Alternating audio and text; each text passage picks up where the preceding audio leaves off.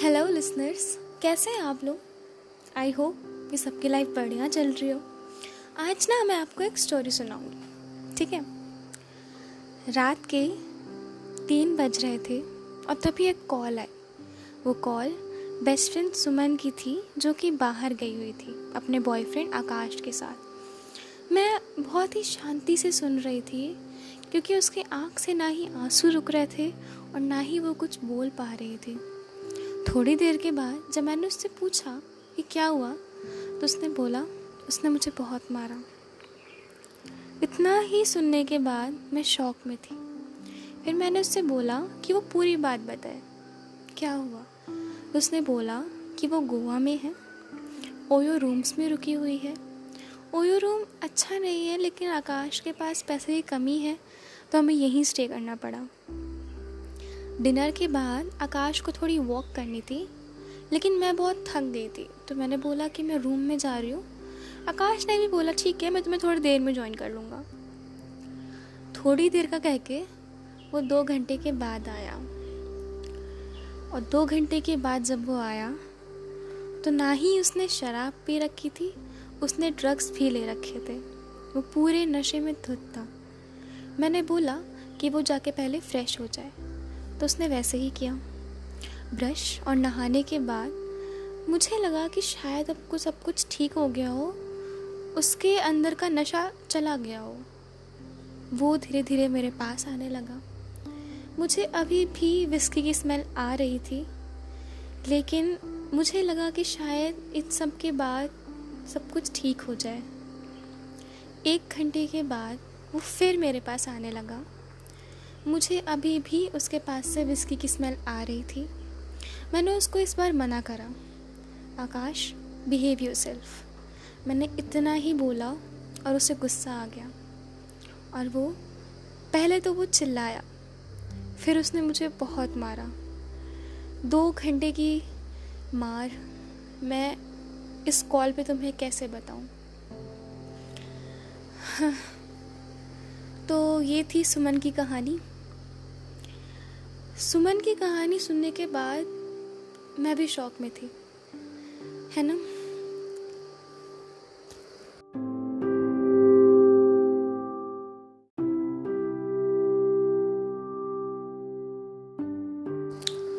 तो ये है आजकल का हाल।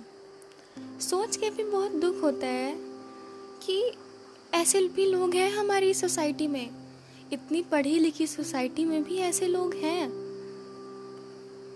अब उन लोगों को तो हम क्या ही बोलें, लेकिन अभी सोचने की बात यह है कि इस रिलेशनशिप से कैसे निकला जाए?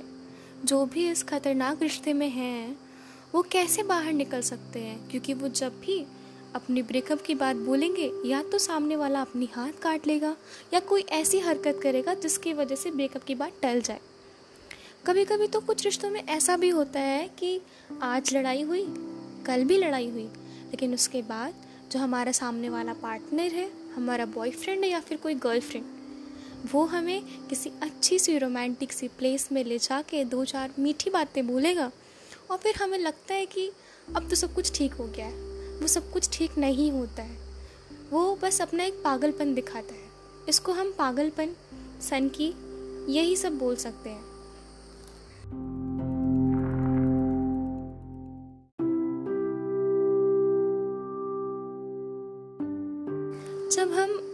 बहुत ज़्यादा फ्रस्ट्रेशन में होते हैं ना, या बिल्कुल हमें जीने की इच्छा नहीं होती तो हमें कभी कभी लगता है कि काश हम इस रिश्ते में ना होते।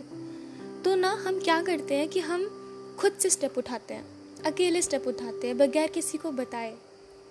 तो इन सब केसेस में क्या होता है कि रीसेंट सर्वे बताता है, सत्तर परसेंट केसेस में लड़कियाँ मार दी जाती हैं सात दिन के अंदर अंदर लड़की ने ब्रेकअप के लिए बोला ब्रेकअप हुआ।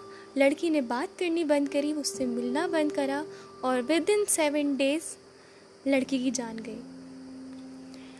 हमें नहीं पता होता कि सामने वाला लड़का या लड़की जो भी है हमारे साथ, एक साल के अंदर अंदर हमें नहीं पता चलता कि वो कैसा होगा।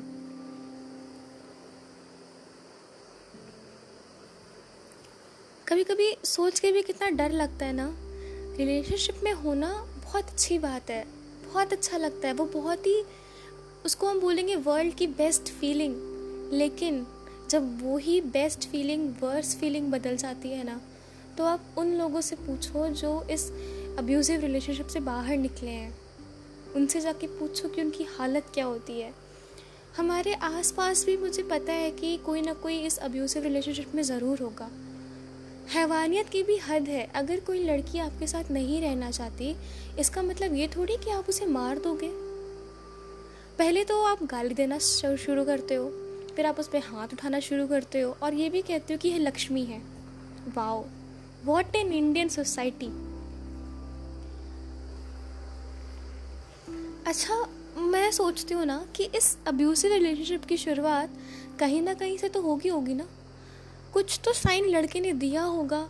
वो साइन हमें पता करना होता है कि अब्यूज़िव रिलेशनशिप में ये कन्वर्ट हो सकता है कि नहीं। आज जो रिश्ता हमारे लिए इतना अच्छा चल रहा है, कल को वो कैसा निकल जाए, इसका भी तो थोड़ा बहुत साइन होता होगा ना। मुझे ऐसा लगता है कि लड़के का पॉजिटिवनेस जैसे कि अगर आप कहीं बाहर जा रहे हो तो वो अगर आपसे पूछता है, कहाँ जा रहे हो? जहाँ जा रहे हो, वहाँ की पिक भेजना। किसी लड़के से बात मत करना। यहाँ मत जाना, वहाँ मत जाना। और कभी कभी तो अगर आप ऑफ़िस में काम करती हैं या फिर आप जॉब करती हैं तो उसको इस बात पे भी बुरा लगेगा कि अगर आप उससे ज़्यादा पैसे कमाते हो या फिर आप उससे हाई पोस्ट पे चले गए हो। वो कुछ भी करके आपसे बोलेगा कि नौकरी छोड़ दो। क्यों नौकरी कर रही हूँ? मैं पैसे कमा रहा हूँ ना। तुम्हें करने की कोई ज़रूरत नहीं है। अब्यूसिव रिलेशनशिप गर्लफ्रेंड और बॉयफ्रेंड के बीच में तो होते ही होते हैं, लेकिन ये शादी के बाद भी होते हैं। लड़कियाँ कई बार सोच के चुप हो जाती हैं। शादी के बाद वालों ने लगता है कि ये रिश्ता है। थोड़ी देर, एक साल के बाद, दो साल के बाद शायद वो ठीक हो जाए। नहीं, ऐसा नहीं होता। एक थप्पड़ भी अगर कोई लगाता है ना तो आप उससे ये उम्मीद मत करो कि वो दोबारा थप्पड़ नहीं लगाएगा। उसको उसी थप्पड़ में रोक दो।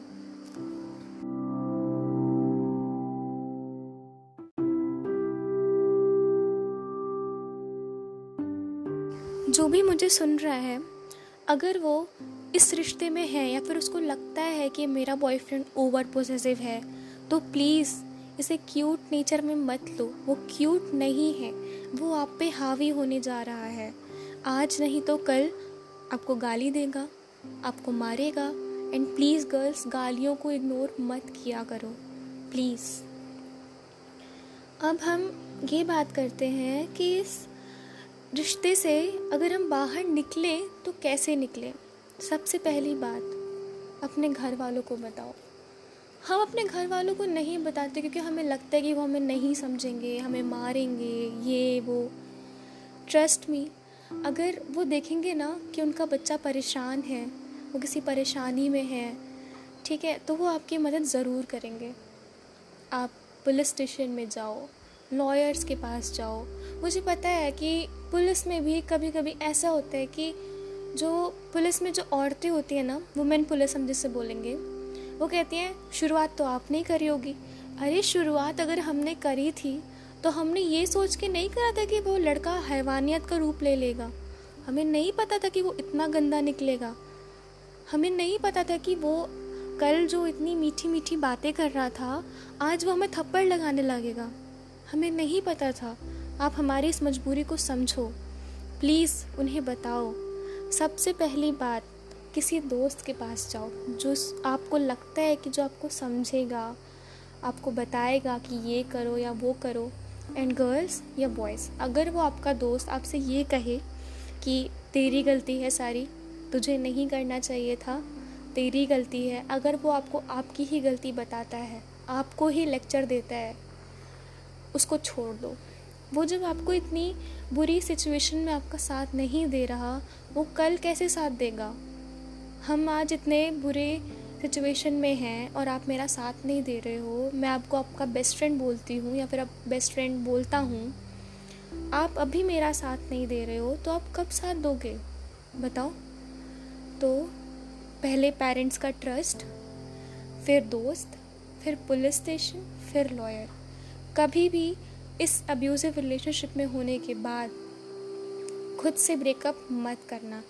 अगर वो स्टार्टिंग का पॉइंट है मतलब आपको लग रहा है कि ओवर पोजेसिवनेस है, आप इस रिश्ते को हैंडल नहीं कर सकते तो प्लीज़ शुरुआत में ही लीव कर दो। क्योंकि शुरुआत में वो आप पे उतना हावी नहीं हुआ होता है, जितना बाद में होता है। एक साल, दो साल के बाद। ठीक है गर्ल्स इसमें डरने कोई बात नहीं है, ये कोई शेमफुल चीज़ नहीं है।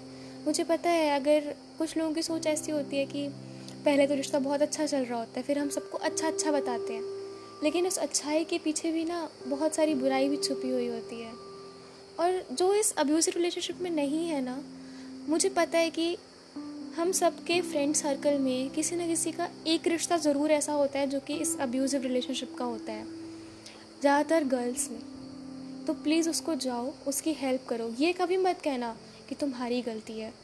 वो अंदर से ऑलरेडी टूटा हुआ होता है। आप उसको ये कह के और तोड़ दोगे। ठीक है गर्ल्स बाय चिल रहो, शांत रहो और सतर्क रहो। क्राइम पेट्रोल का डायलॉग बाय